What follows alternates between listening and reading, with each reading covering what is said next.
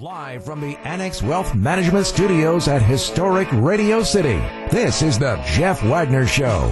The AccuNet Mortgage Talk and Text line is open now.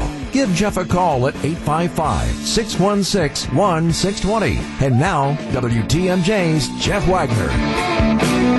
Good afternoon, Wisconsin. Welcome to the show. So glad to have you with us. A lot of ground to cover today.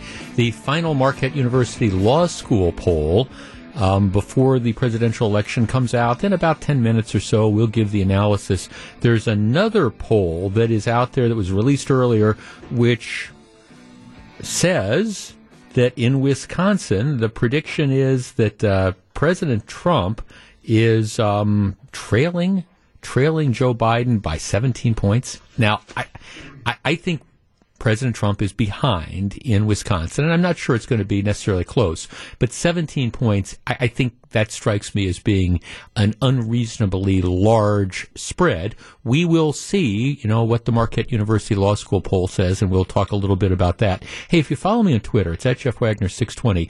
Um, a couple different tweets. First of all, if you want to smile, and Lord knows there, there's you know, we, we we need some smiles here. By the way, the stock market in the tank again. The Dow down 860 points. The Nasdaq down 375. That's a that's about a 3.2 percent decrease for both of them. Um, it, it's just another bloodbath, and there, there's nothing particular that's causing it other than concerns about coronavirus and fears that there might be other, you know, massive shutdowns and things of the like. It, it's nothing new and no new information that's driving, you know, what is going on. But, you know, so you got that going on. But if you want to smile, and, and I, I lump this in the category of who thought this was a good idea? And it's one where you really have to see the, the video. Um, Oregon, you know, is dealing with COVID 19 just like all the other states are. And apparently, what they were trying to do is they were trying to convey the message as to how in the COVID 19 world you, you could still participate in Halloween. Okay, so I get this. So, an Oregon public official goes on on television to update people on the number of new cases and the number of deaths, just like you know we have happen in Wisconsin on a, on a regular basis. However, they decided, the lady decided, because it's Halloween and we're trying to convince people how you can celebrate Halloween, she goes on TV dressed as a clown. Claire Posh, MD. She's dressed as a clown. She's sitting on TV dressed as a clown, delivering the news as to how, how many deaths there's been, there have been, and how, how many, um, how many deaths there's been and, and how many people have contracted COVID and things of the like. It's, it's sort of jarring and you almost have to see it to understand that like nobody was there. Now she's wearing her mask, or at least she does take her mask off to deliver some of the news. But it, it's sort of like, okay, who thought it was going to be a good idea to go on television dressed as a clown delivering numbers like this. And if, if you want to see it, you can follow me on Twitter. It's at Jeff Wagner 620. In addition, there's the latest from Dr. Anthony Fauci. And I, I understand that there are people out there who just think that Dr. Fauci absolutely walks on water, never makes any mistakes, and of course we, we should have been paying more attention to him all along. And, and there there is certainly an element of that. I have a lot of respect for, for Anthony Fauci and there, there's no question that I think people should listen to the, the man's advice. At the same time, at the same time, I, I do think he suffers from overexposure. And it, it seems that it, there, there's never an occasion where simply he's invited to be on television or whatever, and he, he just goes and he starts offering his opinions. And his opinions are oftentimes contradictory from stuff he said like a couple days earlier. And, and I'm, I'm not saying it's intentional or anything like that. It's just he's making predictions about the future. And and whenever we make predictions about the future, that's always subject to well, I don't know, change, revision, different circumstances. So anyhow, he's doing an interview with with Australians. He's talking to somebody at the University of Melbourne, and you know he's discussing how okay, the, the COVID 19 is getting worse and worse in the U.S., and, and that's fine. And then, you know, they say, well, when are things going to get back to normal?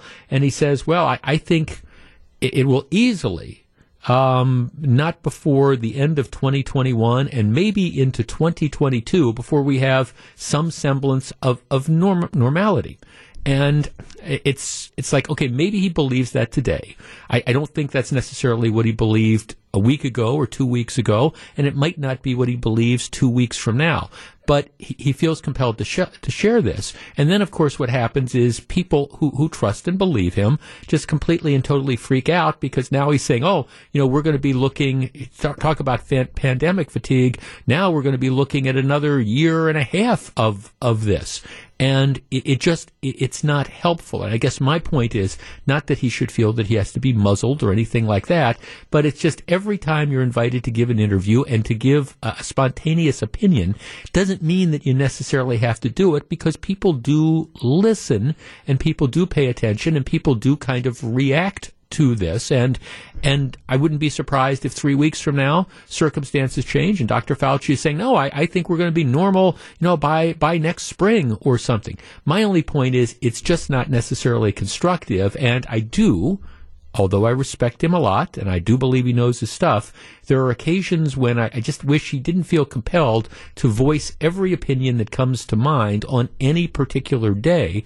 because it's not necessarily constructive. We don't know when we're going to get back to quote normal. And it all depends on how soon we get a vaccine and, and a lot of other things. And, and those are just so many unknowns that, you know, again, going on Australian TV and saying, well, I, we, we could be looking at this for another year and a half. All that does is I don't know, make things like the stock market go down and frustrate people and contribute to the frustration that people have. And it may very well be true, but again, he could change his opinion on that two weeks from now as well, which makes you wonder why do you feel compelled to voice that at this particular time? All right, speaking of COVID 19, I admit I did not watch the World Series last night. Uh, the Los Angeles Dodgers beat the Tampa Bay Rays four games to two. But the story isn't Los Angeles winning. The story is what happened during the game and what happened after the game. We'll discuss in just a moment. Welcome back to Jeff Wagner on WTMJ.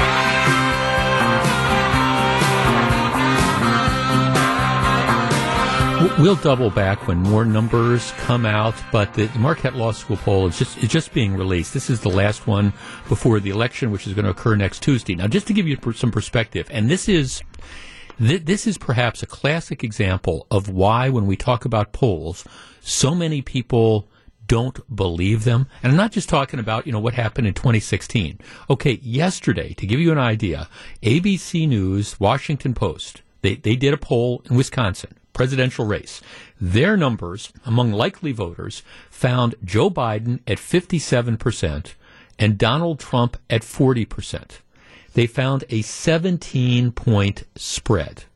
Now, I, am here to tell you that's just not right. that's that's that's just not right unless you're limiting the people that you are polling to I don't know folks in in downtown Madison. It, it's this state isn't a 17 point swing state in a presidential election. Now I, I have I have no doubt, by the way, that I think Joe Biden is ahead at this point in time. I'm sorry if people don't like to hear it. That that's just the reality. But but 17 points um, in a state that President Trump won four years ago. I don't, I think people just look at these numbers and go, oh my goodness. And the problem with some of these polls, when they come out and they have these huge spreads that are there, is they almost become self-fulfilling prophecies. If you're, if if you believe these polls and you look at it and Trump is your candidate and you say, oh my God, he's behind by 17 points, there, there's just no hope at, at, at, all. And then, of course, these pollsters never get held accountable because let's say the election rolls around and it's, I don't know, 5246, all right, which would still be substantial, but a six point spread. Well, then they just try to explain it by saying, oh, it, it was just a snapshot a week before the election and the election narrowed from 17 points to six. Well, that, that doesn't happen. This, it strikes me, with all due respect to whoever's doing the poll for ABC and for the Washington Post, they're they're just they're wrong. They're not even close. There's got to be something wrong with the methodology. And if it turns out that Trump loses by 17 points, I will be glad to go on the radio a week from today and say, boy, ABC News and Washington Post poll really got it.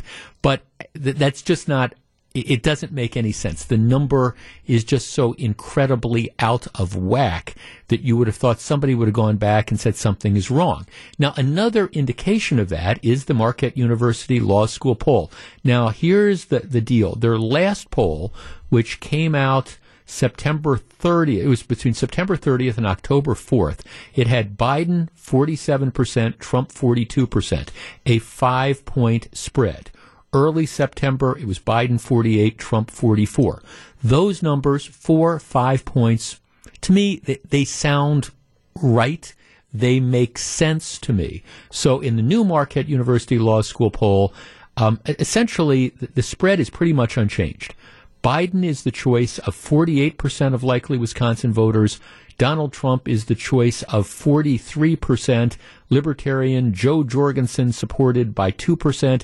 8% gave no preference. So 48 to 43, which is consistent with the last poll, which was 47 to 42, and the one before that, which was 48 44. So in other words, the Marquette University Law School poll, which historically has been kind of the gold standard for polls in Wisconsin, even though they've gotten it wrong, you know, recently, and they've gotten some stuff wrong recently. They've been showing a pretty consistent four to five point spread, which when, when I see those numbers, as somebody who's been around politics for a long time in Wisconsin, I look at those numbers and I say, yeah, I can see that. That does not strike me as being something that's particularly out of whack. Could it lower a little? Yeah. Could it go up a little? Yeah four or five points that feels right to me. When I see ABC News and the Washington Post saying a 17 point spread, I, am here to tell you stuff like this, these outlandish numbers, are, like I say, are one of the reasons why I think some people are are reluctant to, you know,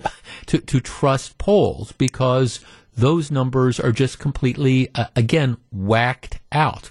What's going to happen, my guess is that you know, you're going to see Republican voters who might be undecided. A lot of them are going to come home, and at the end of the day, they're going to end up voting for President Trump, which could lower the margin. You're also going to have people who sat out 2016 who are going to return to the polls, and, and they might end up voting for, for Joe Biden.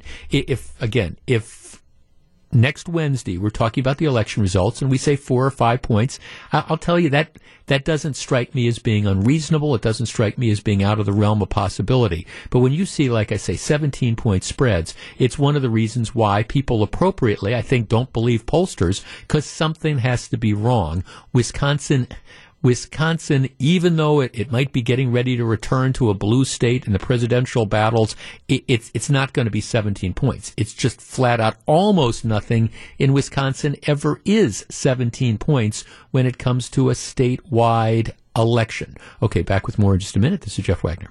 This is Jeff Wagner on WTMJ.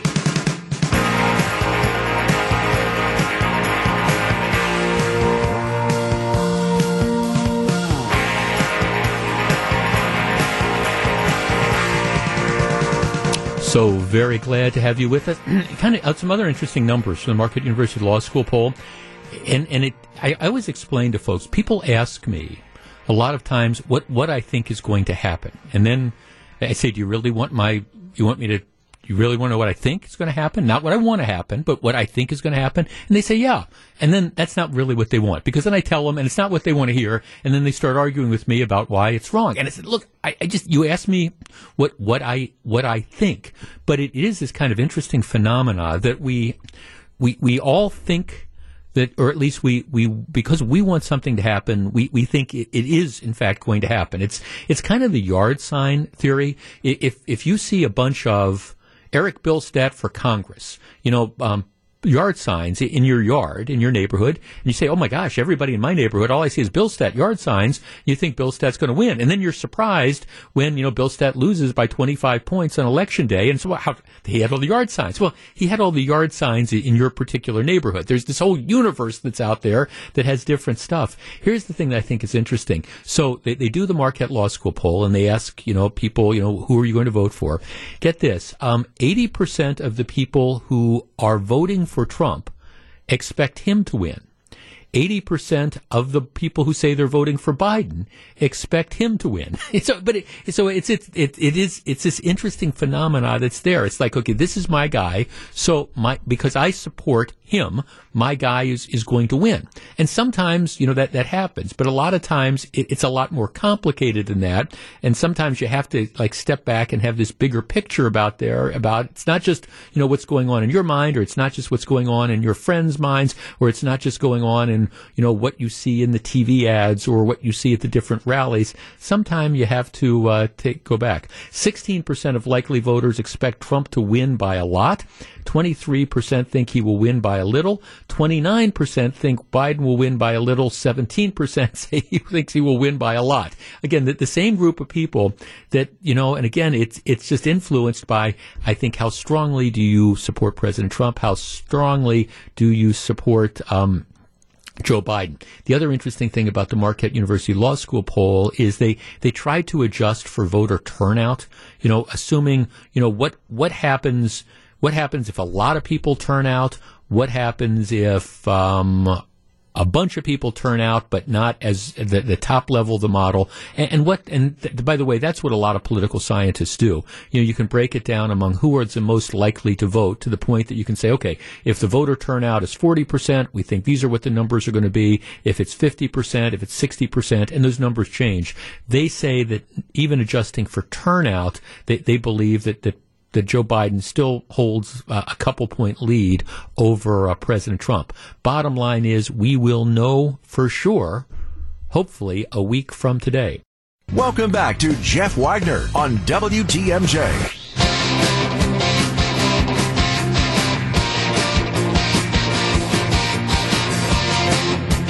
One final note about the Marquette University Law School poll four years ago, in their final poll taken a week before the election, they had Hillary Clinton up on Donald Trump by six points.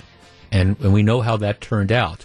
This year, um, they have Joe Biden up on Donald Trump by five points. So I, I just I bring that out there. It's not a prediction, and as I have been arguing and I know some of you don't like to hear it, but but elections are different. the 2016 election is was much different than the 2020 election, and and simply assuming that the same sort of stuff is going to happen in the last couple days that that happened four years ago, I, I think that's a mistake. But for for those people who are um, looking for, I don't know, to, if you're a Biden supporter and you're looking to be worried, well, you know, Hillary Clinton was up by six in their la- in the last Marquette Law School poll, and she ended up losing. Biden is up by five. If you're a Trump supporter looking for encouragement, you don't believe the polls. Well, again, you, you've got that number that's out there. We'll know we will know, um, hopefully, by this time next week. All right. I find this to be an extremely interesting story. Uh, yesterday, the abbreviated Major League Baseball season came to an end. Dodgers beat the Tampa Bay Rays four games to two. All right. In the middle of the game, the Dodgers third baseman, guy named Justin Turner. If, if you watch baseball, he, he's very, very identifiable. He's got a huge, bushy red beard in the middle of the game, he's pulled out. He's pulled out in, in the seventh inning. And the reason he's pulled out in the seventh inning is because a, a, a, coronavirus test that he had taken earlier in the day or before the game has now come out as positive. So he tests positive. Now, Major League Baseball, to their credit, they were able to, you know, get through the season. And I was surprised. I, I admit I was wrong on this. I, I thought Major League Baseball, I thought you'd have huge outbreaks of COVID-19 with the players traveling and stuff. They were pretty much able to, to get through the, the season with very, very few problems compared to what it could have been. And, and now they, have been in this bubble. Uh, you know, the, it's not like they were traveling back and forth. The World Series games were all played in Texas, but somehow, uh, Justin Turner tests positive and it's during the game. So keep in mind now he's been in the dugout, he's been on the field, he's been interacting with players. So after the positive test, they pull him out. Okay? And presumably they isolate him. The Dodgers go on to win the game. And then what happens after you, you win win a game? Well, people, uh, especially the World Series, you celebrate, have this big party. Everybody runs out on the field, and people jump up and down, and everybody's hugging each other, and they're patting each other on the back, and they're congratulating everybody because they they're the champions. We've all seen these celebrations. Well, interestingly enough, Justin Turner the guy that was pulled out in the sixth or the seventh inning because he tested positive for coronavirus, he's out on on the field. He's out there partying and celebrating with with his his players, with the other players. He, he's posing for pictures, not wearing a mask or anything like that. Our number is 855 616 1620. That's the Accunet Mortgage talk and text line. I, I have to admit, this whole thing struck me as being absolutely surreal. To me, this is sort of like it, it's sort of like the parents whose kids have 102 fever and are coughing up a lung and are sweating profusely and you send them to school anyways because well you, you don't want to worry about you don't want to worry about you not being able to go to work or whatever. And if the kids go and they infect a bunch of people you know who cares? It, it's I think, you know, we do, regardless of how you feel about different sort of measures and stuff, when people are sick, when people know they have it, when people know they've tested positive, at that point in time, to do anything other than to quarantine yourself is, to me, just the height of irresponsibility. And to have the Dodgers, this Dodger player, with the, the blessing of the team, running out on the field and celebrating with them after he's tested positive. Now, I understand you can make the argument, well, if he's infected them, he's already infected them because he's been around them, he's been in the locker room, he, he's been on the field, he's been in the dugout. But now you know for sure the guy has tested positive and he's out partying and celebrating with the rest of the team. 855-616-1620, that's the Accunet Mortgage talk and text line. To me, regardless of, of how big a deal you think COVID-19 is, when somebody has tested positive and then they decide, well, I want to go out and I want to put myself in this group setting, to me, it is just the height of irresponsibility. And if I was Major League Baseball, I'd be getting ready to fine the Los Angeles Dodgers a boatload of money. 855-616-1620. That's the Accunet Mortgage talk and text line. Irresponsible or what's the big deal? The season is over you know who who cares about this? So everybody else might get it, it it's it's a celebration. They won the world series. 855-616-1620 we discuss next. Back to take your calls. Here's wtmj's jeff wagner 855-616-1620. Jeff, I have a conspiracy theory. Major League Baseball knew before the game that Turner was COVID-19 positive with a strong possibility that other Dodgers would test positive as well. They didn't want to postpone their World Series 10 to 14 days. They let Turner play. Now, I, I, again, that's sort of an interesting thing, but imagine imagine what would have happened if, for example, Tampa had won that game, and then it turns out that Turner had tested positive and he'd exposed a variety of his teammates. Yeah, you, can you imagine postponing the World Series for you know two weeks or three weeks when there was one game left to play? Now, I, again, I don't buy into the conspiracy theory necessarily, but it is interesting. Jeff, I believe that he should be suspended for some games starting next season and fined along with the Dodgers organization. It, you needed to send a message to the rest of the teams and the players. Uh, Um, let's see, Jeff. Pro athletes are just as ignorant as the rest of the general public. Happens at workplaces all over the place, but I feel fine. Well, in, in this particular case, though, it, it, wasn't a question of feeling fine. You knew the guy. He knew he had tested positive. They've got these protocols, and yet he, he's out there in the middle of the, the with the players and in addition, it's not just the players. There's all sorts of other people. There's photographers. There, there's all sorts of other people that are out there. There's other Major League Baseball employees not associated with the Dodgers. I just thought, I mean, if you're going to have these different protocols, I, I, I think you need to follow them. But secondly, th- this is a case, like I say, where the guy knows he has it. And that's what struck me as being so irresponsible.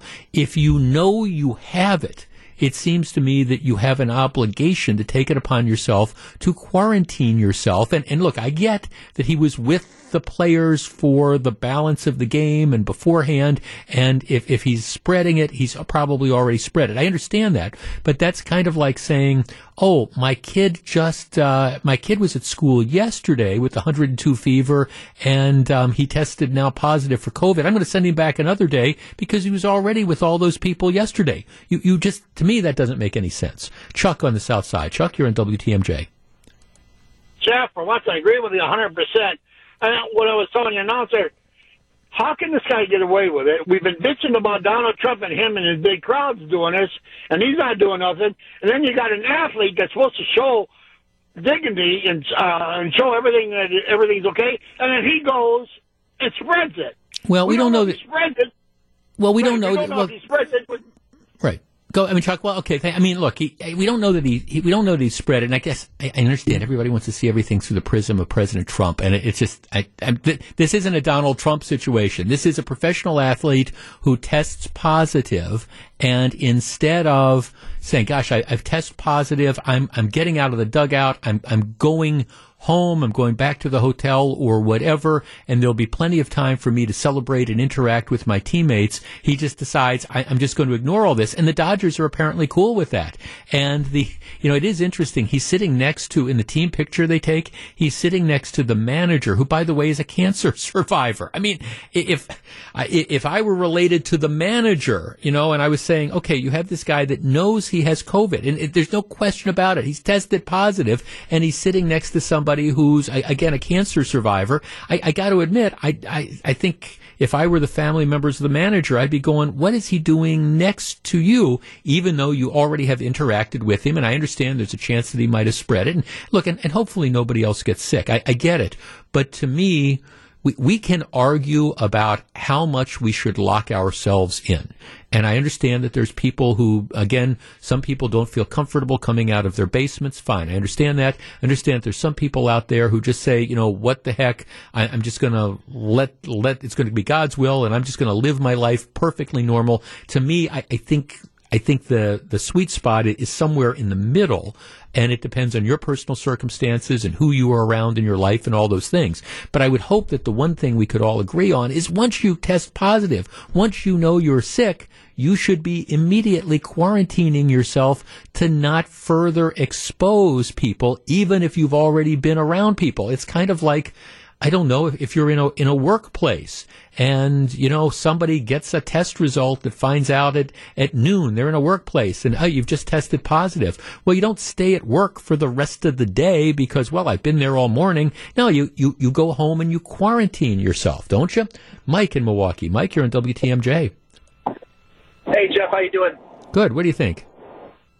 It's a tough one. Um, it's as I was telling your um, screener, it's like there's been a lot of emotion. Obviously, it's Game Six of not just you know any series; it's the World Series. It's been a crazy year. Um, I don't understand how they didn't know this before the game. Mm-hmm. Um, it seems very bizarre after six innings to pull a guy, one of your star players, who's been with the team, by the way, for a very long time, been through some heartbreak seasons, and now you're, you're going to tell him, hey, you got to leave. Now, that probably was hard enough for him to do. Um, and in an ideal world, yeah, he would have said, you know what, I tested positive by quarantine. The Dodgers would have said, yeah, you know what, I'm sorry you can't go out there. There is so much emotion involved in winning that World Series, I would imagine, that that would be very hard to say. They probably did think to themselves, oh, well, he's already been out there. he's already you know been around everybody. That might not be correct, uh, but it's there's I don't know. It'd be very so much emotion. It's so hard to do the right thing sometimes. Let, me let me go back to what you said at the beginning because a couple of our texters have that conspiracy theory as well. If, if he had tested positive before the game and had exposed a lot of his teammates, there'd be all sorts of testing, etc., and a possibility that the World Series could have gotten delayed. Do you think Major League are, are could, could you see some truth to that conspiracy thing that baseball knew about this before the sixth or seventh inning and just didn't want to have the World Series disrupted? Yeah, I thought about that. Um, if it is true, that would be the height of irresponsibility on the part of Major League Baseball, the Dodgers, and everyone involved because it's knowing ahead of time.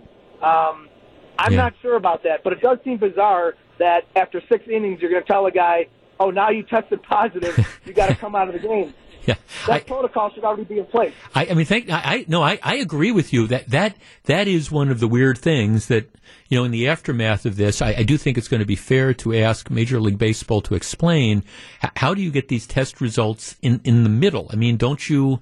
If if there's any sort of question about this, you would think that you would hold the player out while you know while, while you're trying to get to the bottom of this. Now, again, I, I don't want to go too far down that route because to, to me, at least the bigger immediate story is what are you doing letting the guy back on the field, and what's he doing running, you know, back on on the field. All all. And look, I've never been a part of a World Series winning team, and I understand it's a big deal, and I understand that you don't want to, you know, deprive him of his ability to celebrate with his teammates.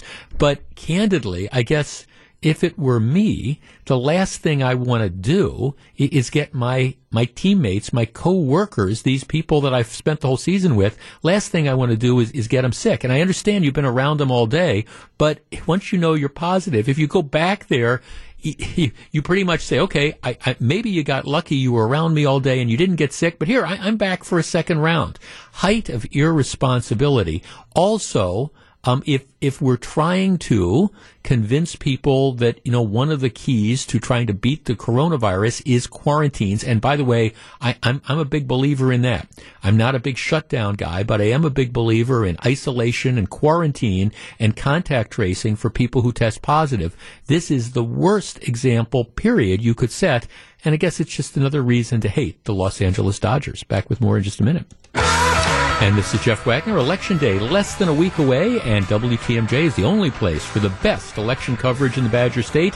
Join us Tuesday night for Decision Wisconsin, the 2020 general election. John McCure, Eric Bilstad, and experts around the country give you the results and analysis as the votes are counted. It's Decision Tuesday night starting at 8 o'clock here on WTMJ. Here's a text. Jeff, enough of the baseball conspiracy theories. There would have been a whistleblower already.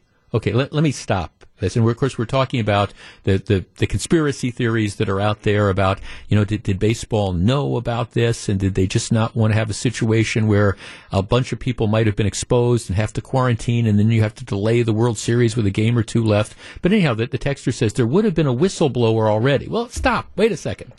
Re- remember the Houston Astros cheating scandal from a year or two ago? The, the thing where apparently they, they had, they were, you, you had the, the video guy that was getting the signals from the opposing team's catcher and then relaying that to the clubhouse. And then they were sending signals to the batters so the batters knew whether it was a fastball or a curveball or something like that. And they had this elaborate thing where the players were like banging baseball bats and stuff like that.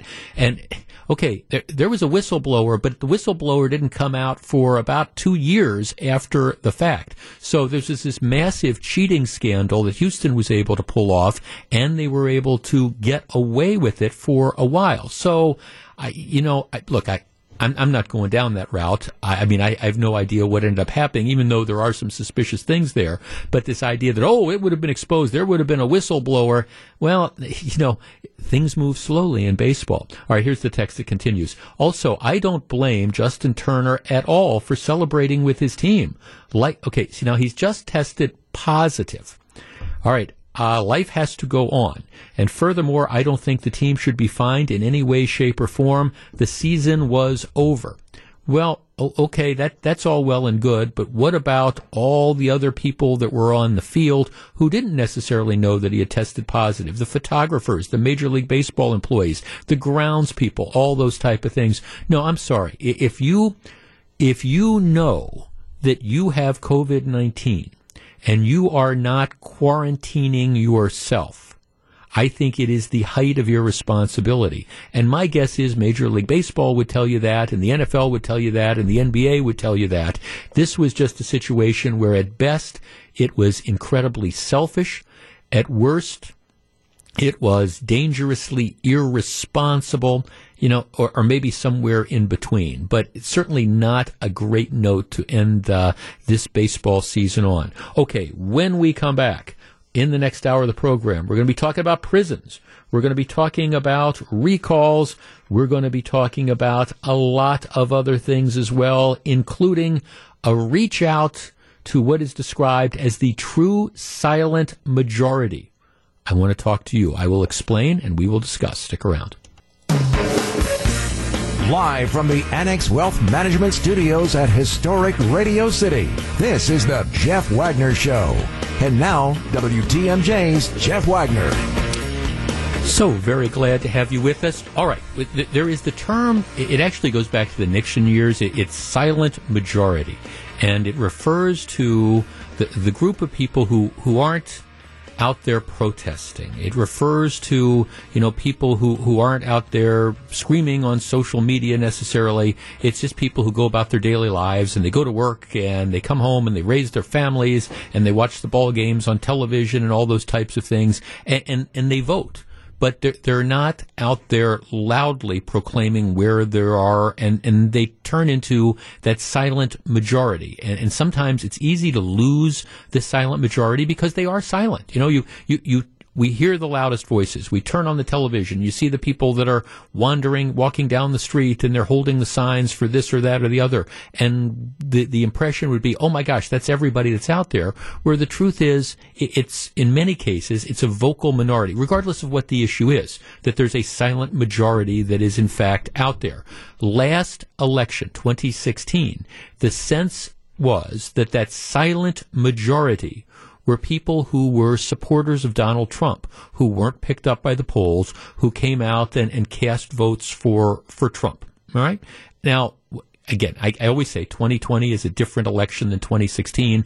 And just like generals make the mistake of fighting, you know, a current war based on what happened in the last war, the worst thing you can do in elections is to run a current election based on what happened in the last election, because a lot of times circumstances ha- have changed. So th- there, I know some people are thinking there's this silent majority that's out there that's not picked up by the polls, and you know they're going to come out, they're going to support President Trump.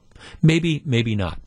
There, there's another, and the New York Times has a has a piece about this, which kind of caught my attention. At least had me thinking about it.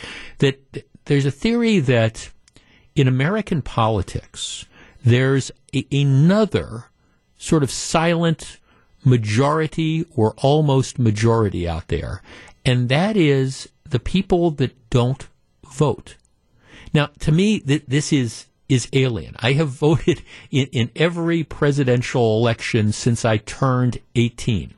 I, I voted in, I, I don't want to say I voted in every possible election when I could, but I voted in almost every one. Now there there might be some obscure primary where there was no competition in any sort of meaningful race that I, I skipped, but in general, I think if you go back and look, I've I've voted for every in every presidential race. I've voted in every gubernatorial race.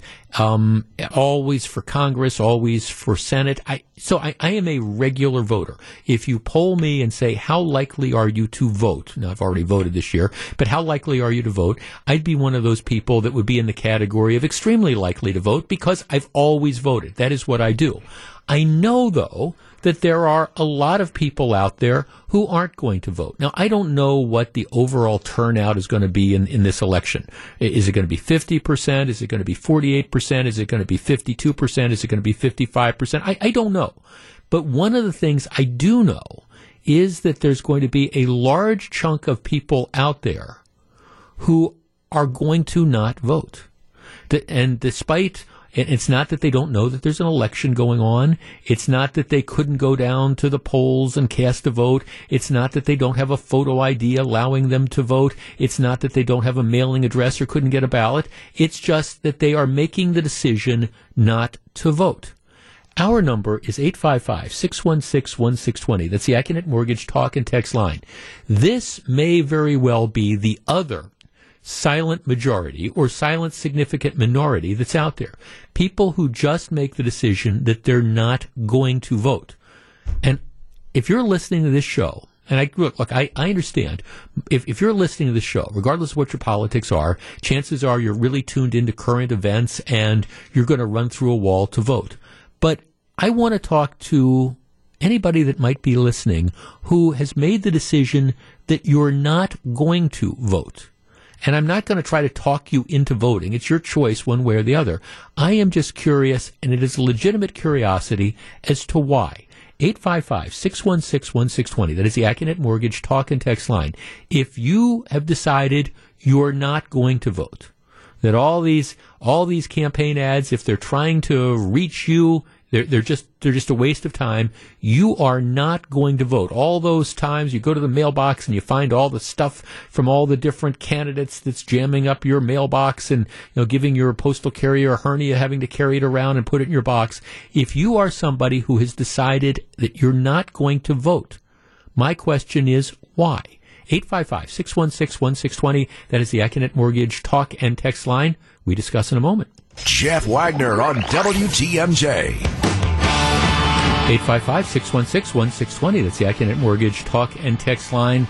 My question is, if you are planning on not voting, if you are going to be one of that perhaps silent majority or significant minority, and lots of people are in that situation. I am genuinely curious as to why. Here's a text. Jeff, I'm voting third party. Do you consider that not voting?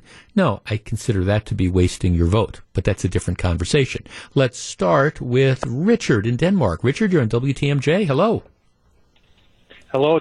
I just wanted to say I love your show. I listen to you every day. Thank you. But but you're you're calling in because you're considering not voting, or you don't think you're going to vote.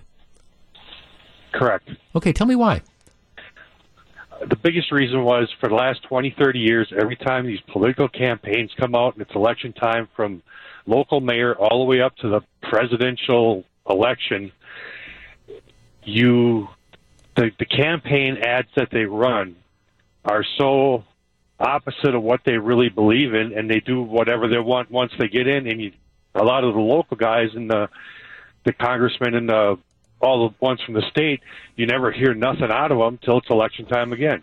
So you just think it doesn't so make any difference? How does that?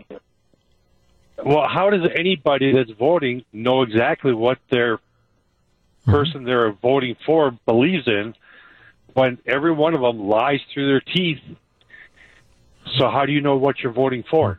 So you're just kind of frustrated with the system. You kind of think that, that all these politicians, Republicans, Democrats, everybody else, they're all kind of the same, and it really doesn't make that much difference, and you can't trust any of them, so why bother? Is that kind of a fair summary?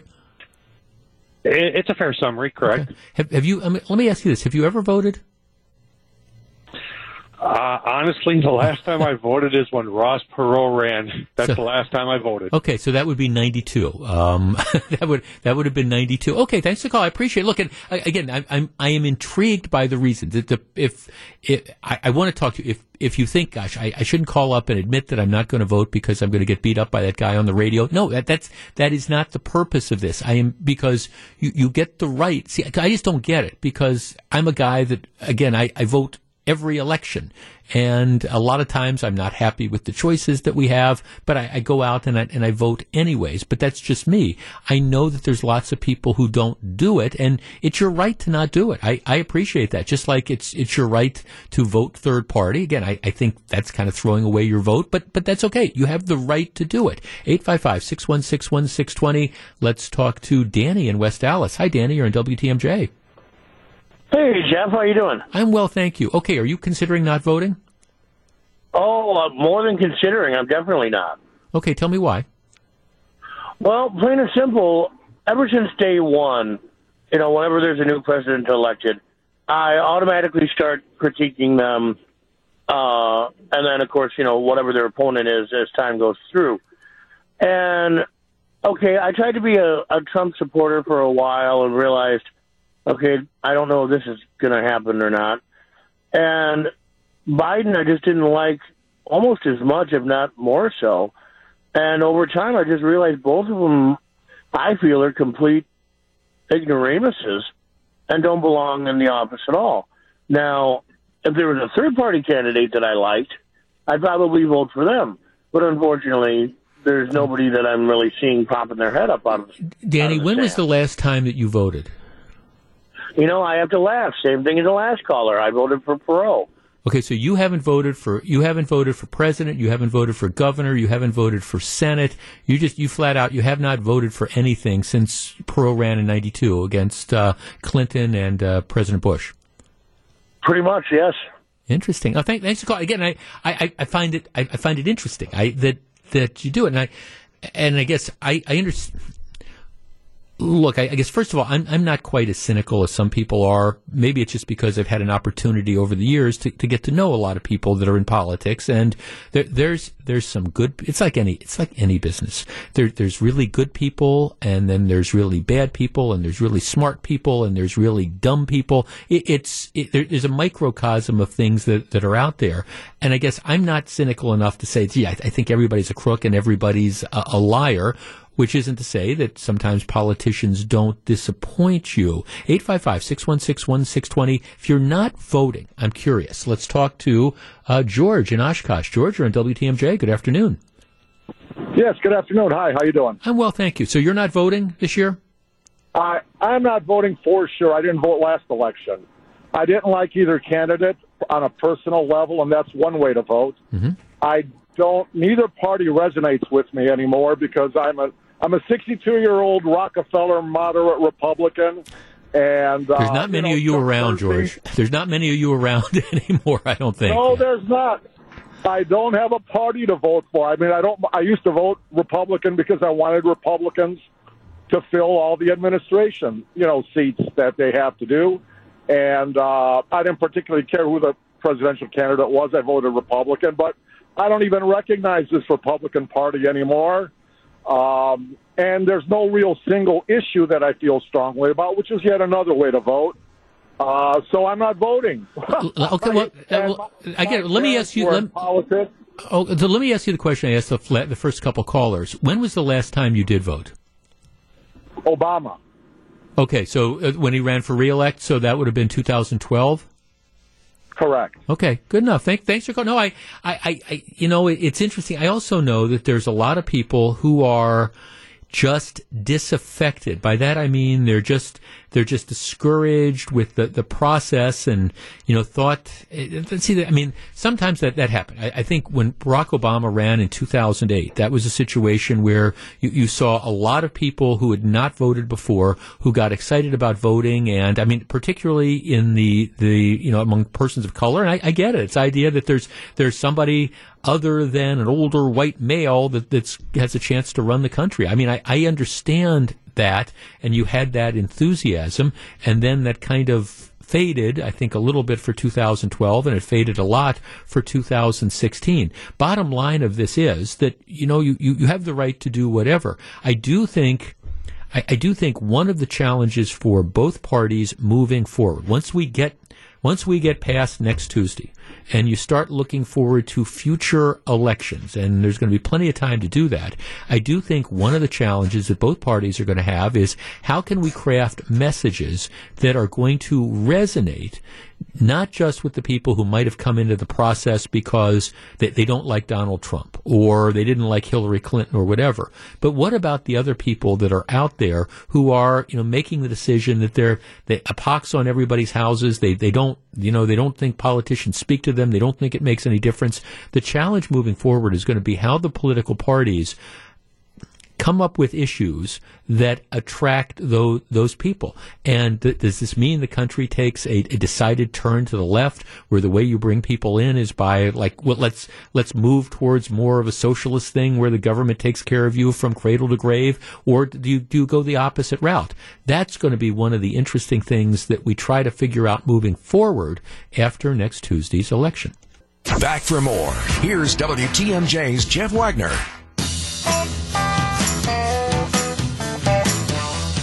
This week's sponsor for the Wagner Home Improvement Showcase, presented by Great Midwest Bank, is All Right Home and Remodeling. When you want it done right, call All Right 414 353 6910 or find them at allrightremodeling.com. You know, one other comment on, on the election. It's sort of an interesting thing, and I brought this up. If you follow me on Twitter, it's at Jeff Wagner six twenty, and it is it's one of the things. Gee, how it's how interesting. Depending on whose ox is being gored, by that I mean depending on which side of the political aisle you're on, about how you get upset about things. In years past, we have heard relentlessly about the impact of dark money and out of state contributors. People who give large amounts of money and how they try to influence elections. And, and typically, you, have heard a lot of coverage about that when it's it's been conservative donors. Oh, you know, you, you have you have the Koch brothers and they're giving all this money and this is so evil. And you have the the Las Vegas casino magnate who gives all this money and this is evil. And we've got to get dark money out of politics. Well, okay, that, that's all well and good. But you notice there haven't been a lot of stories in Wisconsin or actually nationwide about dark money this year. Has the issue gone away? Well, well, no, actually not. And I sent out this tweet again. If you follow me at Jeff Wagner six twenty, if you look at the top ten donors to political parties in Wisconsin in 2020, all right, or over the last election cycle, the top ten donors Interestingly enough, and this I think explains a lot if you're wondering why there hasn't been more attention paid to this. Interestingly, this time around, of the top 10 donors to the political parties in Wisconsin, eight out of the 10 are Democrat donors. So eight out of 10 of the largest donors that are putting money in, they're supporting Democratic candidates. In addition, this is something fascinating to me as well. Of those eight Democrat donors in the top 10, six of the eight, no significant ties to Wisconsin at all. It's all out of state money that's coming in. Biggest donor, uh, 2.8 million, a woman named Karla Jurvetson, who is a political activist from the Silicon Valley.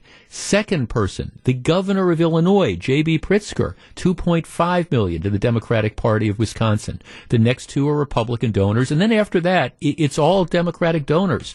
Reid Garrett Hoffman, um, who's a co-founder of LinkedIn. He's uh, $750,000 to the Democratic Party of Wisconsin. Um, Elise Lawson, um, she is a surgeon um, out of Madison, so she's got a tie there. Uh, Sage Weil, $540,000. He's, um, let's see, a software engineer from Madison. So those are those two. And then after that, George Soros, 490,000. Stacy Herzing, who's a California, uh, lives in California.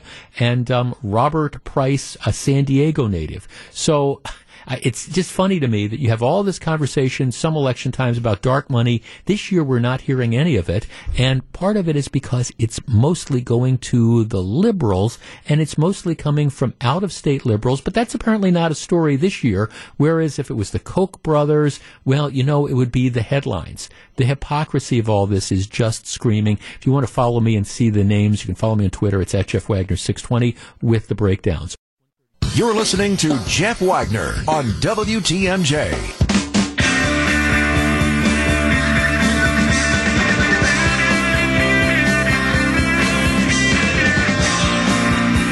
Eight five five six one six one six twenty. That's the Accunet Mortgage Talk and Text line. I believe that somebody was asking me how many inmates in the Wisconsin prison system out of the I say the 22,000 at the start of this, and they've released about 2,000. Out of the 22,000, how many ha- have died? And the numbers I have are three. Now, again, that, and at least in two of the cases, it's people that had, again, a lot of these underlying health conditions but but it's it's three deaths due to COVID nineteen. Now there, has been I think you know going on two thousand people who've tested positive, and I, my sense is that the vast majority of those have recovered. But but obviously, as COVID continues to spread through the general population, I think it's only reasonable to anticipate that COVID is going to, you know, spread through the prison population as well. Now, we, we don't know everything there is to know about immunity, but of course, people who've gotten it over the course of the last several months um, presumably have a degree of immunity that's going to last for at least a little while. Bottom line of all this is if, if you have somebody who is, I guess, eligible for or appropriate for some form of, of compassionate release and is due to be released in the next couple of months, right? Maybe that's the person that you look at. However, however, to just say, oh, we're, we're concerned about COVID, um, a situation where the overwhelming majority of people who get it are going to recover from this.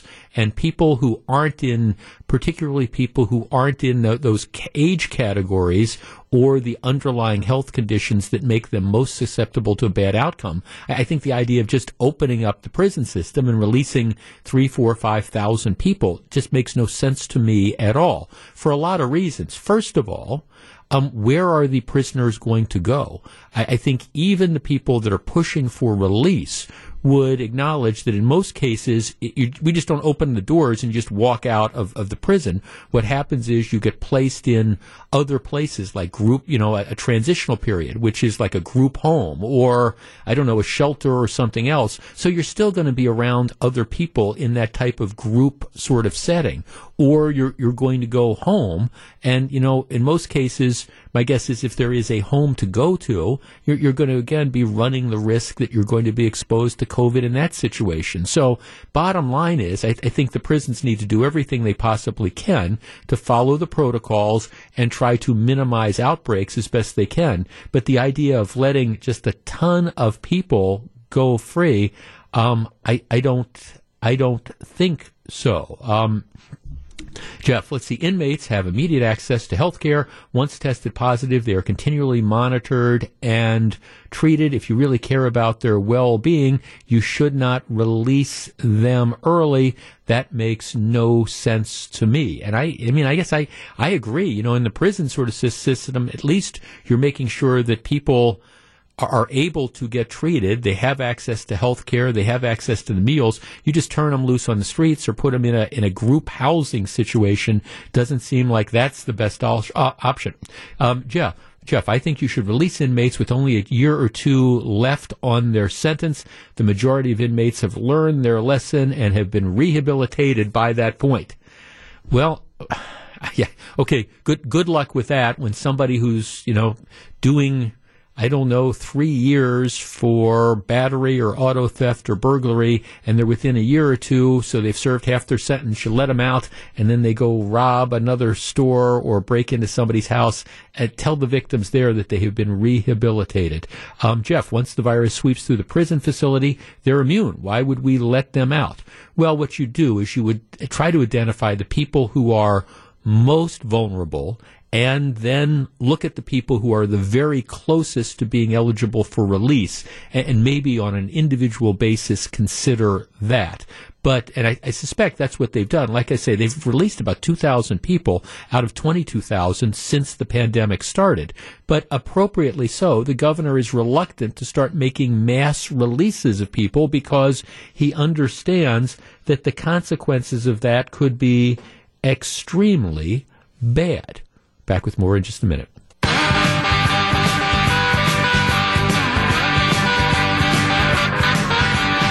And this is Jeff Wagner, so very glad to have you with us. Um, it's just another bloodbath on, on Wall Street. Uh, the Dow Jones Industrial Average down about 3%. It's down 821 points.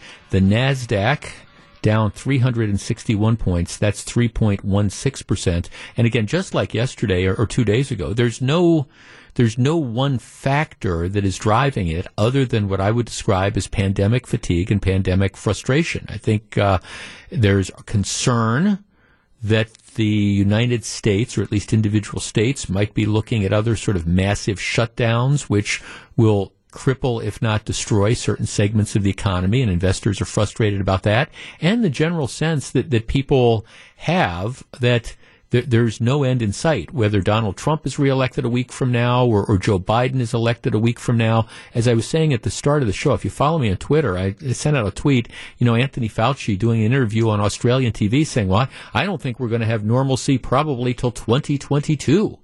Um, and of course, I was thinking, okay, well, what even if you believe that, I'm not sure why you, you need to, to say that at this point in time, especially since you, you might easily change your mind on that in a couple weeks. But I, I, think people look at this and they say, "Oh my gosh, you know, are we going to be going through this for another 13 or 14 months? And how many people's businesses are going to destroyed? And how many people's livelihoods are going to be destroyed? And how many people aren't going to be able to see their their families for you know another year?"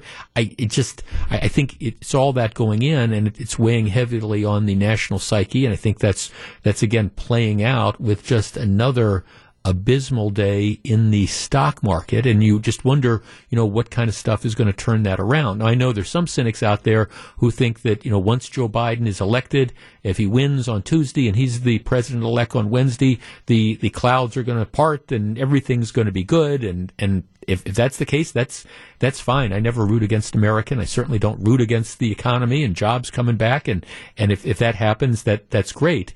I just, I, I, seriously wonder. I mean, I'm not hearing too much from Joe Biden. It's really different than what President Trump is talking about, other than it's just it's a matter of emphasis and a matter perhaps of of empathy. Speaking of of the vote, uh, again, we talked about this yesterday in greater length, but the bottom line is there's over a million people in Wisconsin who have already voted via the absentee route. That is either absentee, you've gotten your ballot in the mail, you've put a stamp on it, you've sent it in, or you've walked to one of the drop boxes if they have those in your area and you put it in the drop box, or you've brought it back to City Hall, or like my wife and I, you, have actually gone down to City Hall and you've you've voted in person, but done it in what they call the in-person absentee thing.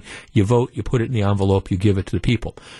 All right, I just want to emphasize once again because there was confusion caused by a ruling that a federal judge came out with uh, about a month ago. The, the way it stands now and the way it will be through this election is that your absentee ballot to be counted must be received by the time the polls close at 8 o'clock next Tuesday. So what that means is it, it's not a question of postmarking. If you if you take your your ballot that you've got, your absentee ballot that you've received, um, and, and you've been sitting on it, you haven't filled it out, and you decide on on Sunday that you're going to put a stamp on it. I, some of them come pre-stamped or whatever. You're going to drop it in the mailbox. That may very well not be received. It's your obligation to make sure that your ballot gets to where it's supposed to go before the polls close on Monday. That's why um, nationwide, lots of officials are saying if you haven't mailed your ballot in by now, what you should do is you should drop it off in person. Because, well, uh, one of the stories that I'm looking at, the headline is Battleground state officials say it's too late to mail ballots and they encourage hand delivery. Now, I don't know if it's, it's too late, but you, you're, you're you're, you're leaving a lot to chance because, and this isn't a criticism of the postal service at all, but you know, if you if you mail it today, it's Wednesday, you put it in a mailbox.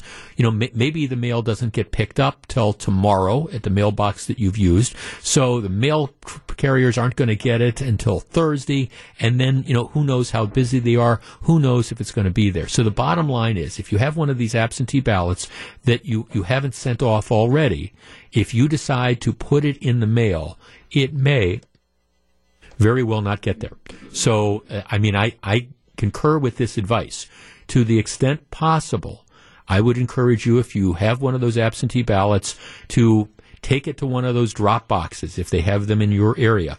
Or alternatively, take them down to your municipal clerk or city hall or wherever it is, wherever you drop off ballots, and drop it off to make sure that your ballot gets counted. Because at this point in time, if you're leaving it up to dropping it in a mailbox over the next couple days and hoping it's going to be delivered in time, well, you're, you're taking a risk. So if you want your vote to count and you're going to go through all the trouble of voting, make sure it does count. And that does mean if you've waited this long, it, it's, it's not that you can't mail it because you can, but it might not get there, and then you're going to only have yourself to blame. So take that extra step, get it where it's supposed to go, make sure your vote counts. All right. When we come back, a lot of stuff coming up in the last hour of the program. We're going to be talking about the Badgers. We're going to be talking about recalls. We're going to be talking about schools, and we're going to be talking about Halloween. Stick around.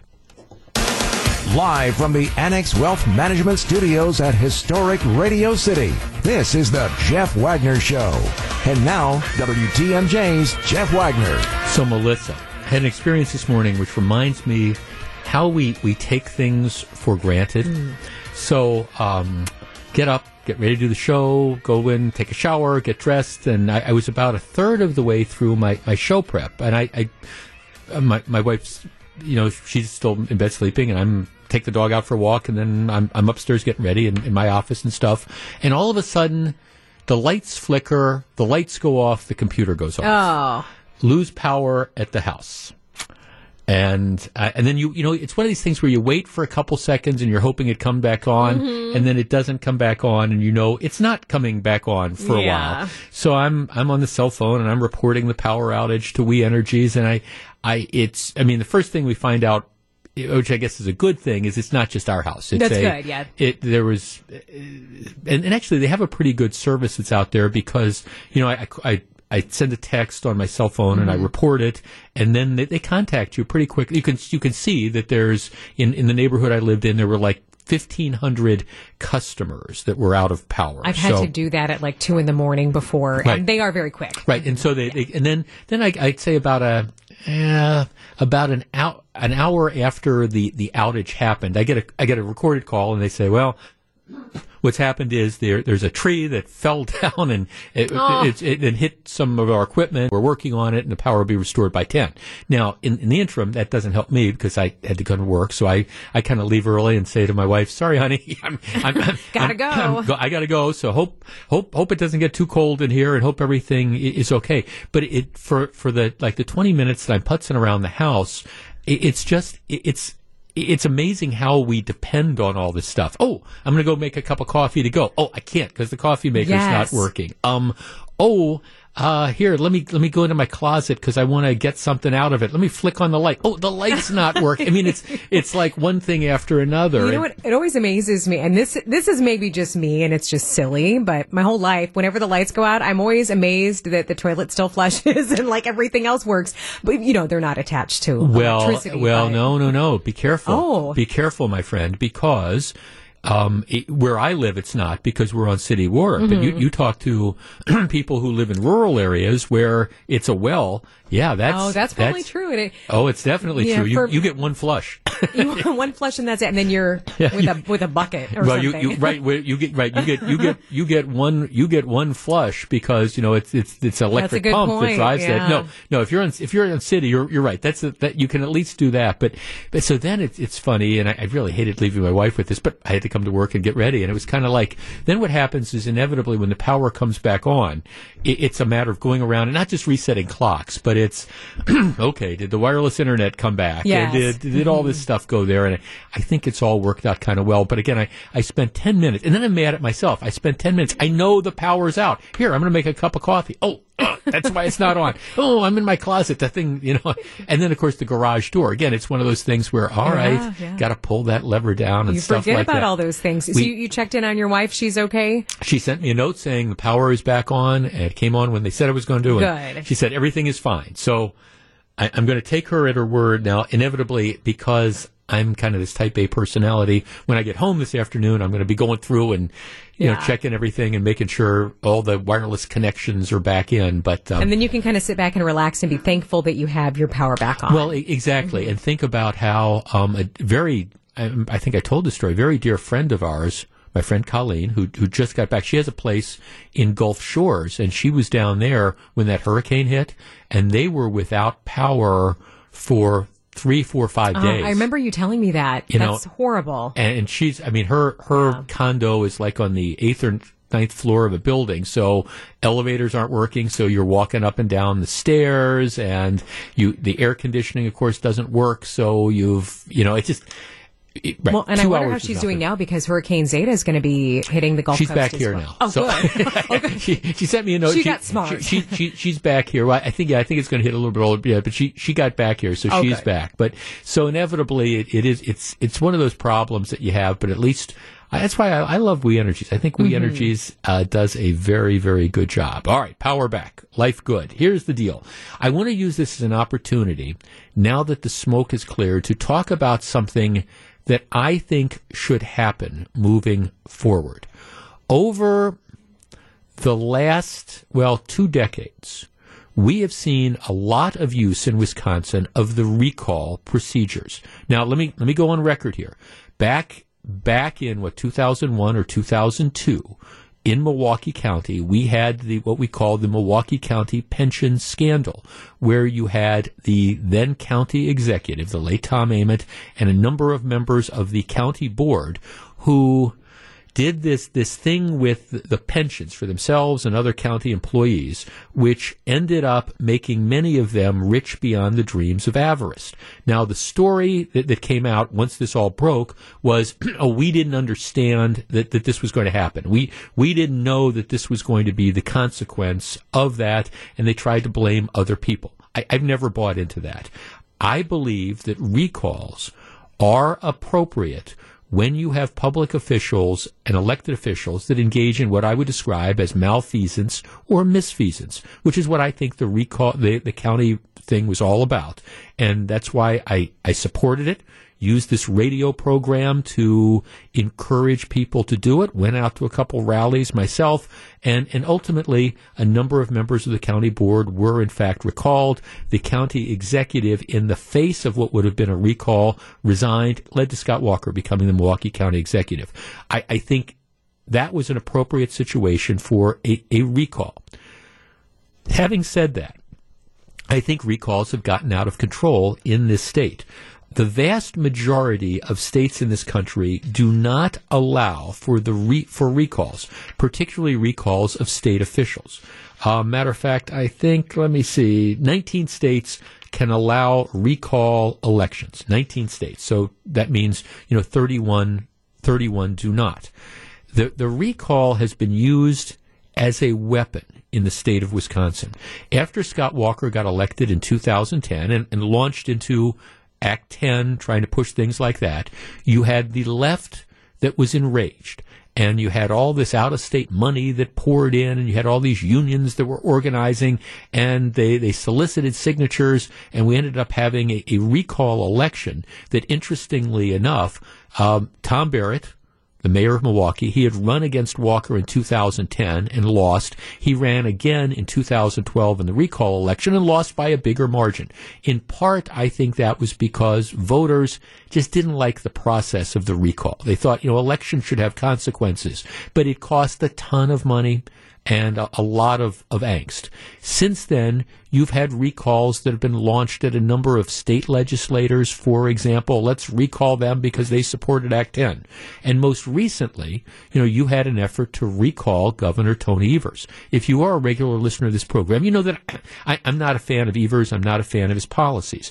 I was not a supporter of the recall, though, because, again, I, I believe that elections have consequences, and I don't think it is appropriate to recall people because you disagree with a policy. You have an election, all right, your your side lost, other side won. That person has two years, four years, whatever the term is, six years in the case of a of a state of a U.S. senator. But wh- whatever, I mean, I think though you can't recall federal officials, that's impeachment. But I mean, for the state officials, I think what should end up happening is if you don't like something somebody's done, what you do is, is you mobilize, and then when they come up for election, you, you try to vote them out. Right, but we allow this process to continue. I understand people had, in my opinion, legitimate disagreements with Governor Evers, and I'm not criticizing the recall organizers. What they were doing is they were using the, the law as it's written. Our number is 855-616-1620. That's the Accunet Mortgage Talk and Text line. Okay, right now the smoke is cleared. No ongoing recall against Tony Evers. The Walker recalls are well in the past. So you've had an effort to recall a Democrat. You've had an effort to recall a Republican. Both failed. You've had some other state officials that have been the subject of recall efforts. A couple have succeeded against some state legislators. Others failed. I think it's time to change the recall law and at least on the state level, do away with recalls. There is a process in many states that allows you to impeach an elected official, similar to the way that you can impeach a, a president. Um, if you have an elected official, a state assembly person, a state senator, a governor who engages in that misfeasance or malfeasance or commits a crime, th- there's a way for the legislature to remove them. But I, I think this idea that every time we have citizens on the left, the right, whatever, this isn't a political thing, who get a bug in their bonnet because they, they don't like what somebody who's in office has done, whether it's it's Evers or Walker or or whatever. That okay, here we're going to get people and we're going to get these signatures and we're going to start the recall process. I think elections should matter. 855-616-1620. That's the Accunet Mortgage talk and text line. And and maybe this is a time right now when we're, we're not we're, we're not looking at recalls or whatever. Maybe this is a time to say, hey, we got to take another look at the law in Wisconsin. Let's start with um, Connie in Greenfield. Connie, you're in WTMJ. Hi, how are you today? I'm well, thank you. What do you think? I think that you're absolutely right as far as um yeah, as I had stated to the guy when I called in, you know, with with Walker, um, I didn't like that he got in the first place. I voted against him. Sure. And Okay. I didn't even think it was legal for what he did, and we were a complete union family, so it really affected us. But in any event, when I all of a sudden just heard that they were even doing a petition thing for Evers, I don't agree with everything Evers is doing either, but I don't agree with a whole lot of things a lot of people are doing. And I just was on my own self, you know. Do you guys vote, or you just wait until you get mad and then you just start doing recalls because you don't like the person that got voted in? Well, well right, you know? and, and, you, and or you don't right. And, I mean, thanks to the call, Connie, and you don't like the policy. Now, I mean, it, it's one thing if the person, again, if if they're doing stuff that's crooked, you know, in the middle of the term, you, you have to be able to, I, I think, have, have some vehicle to remove them. That's why a lot of states have the impeachment process that's there. But if it's just a matter of, oh, Governor Walker got elected and, and he's he's pushing Act 10. We don't like Act 10, so let's recall him based because we don't like Act 10. That, that's bogus. Oh, Tony Evers got elected. We don't like the fact that he was slow to respond to Kenosha, or we don't like the fact that he ordered the shutdowns. I get all those arguments, but again, th- those are policy disagreements that you have. And to me, for policy, disagreements, you, you cover that by that next election. Uh, Troy in Door County, Door County, you're on WTMJ. Hello. Hi, Jeff. Uh, I couldn't agree more with you with the uh, recall hysteria that we have right now in our society. I heard this morning that there's some school board members in some town are getting recalled because their kids aren't in school and the pa people aren't happy. So, you know, it just goes on and on. Um, the one thing I would would correct you on a little bit on the Scott Walker deal is I don't know why he picked on just the teachers union. I don't know why he didn't go after. Well, I do know why he didn't go after the police union because he was he was afraid they were going to strike. So uh, you know that that that was crooked on his part, and you know he's not around here anymore. And if he is, uh, I heard he's doing really well financially and stuff, but you know he's not in our state, which is big. So Well, uh, again, that's kind of my thought. Okay, well, Troy, I mean, I, oh, yeah, I'm, again, and I- look, I, I don't want to, I don't want to read a relitigate. I mean, Act Ten that was not a by by exempting some groups. That was not what I'm talking about. About being a, a criminal act that didn't serve to um, en- enrich Scott Walker the way, say, the pension scandal did. But yeah, it, it's right. You know, you you've got you've got a like local school board, for example, that that makes a, a decision. We're going to get rid of this nickname, whatever. Okay, um, you, you can argue about it, you can disagree with them, but then when they come up for reelection two years from now or four years from now, you remember that, you mobilize, you vote against them. And I guess I bring this up now because maybe in this new legislative session, it's an opportunity that you can get people together and say, maybe we, we really need to make some changes here because do we really want to be in a situation where it, it's a perpetual recall against state legislators, Republicans or Democrats? This is Jeff Wagner.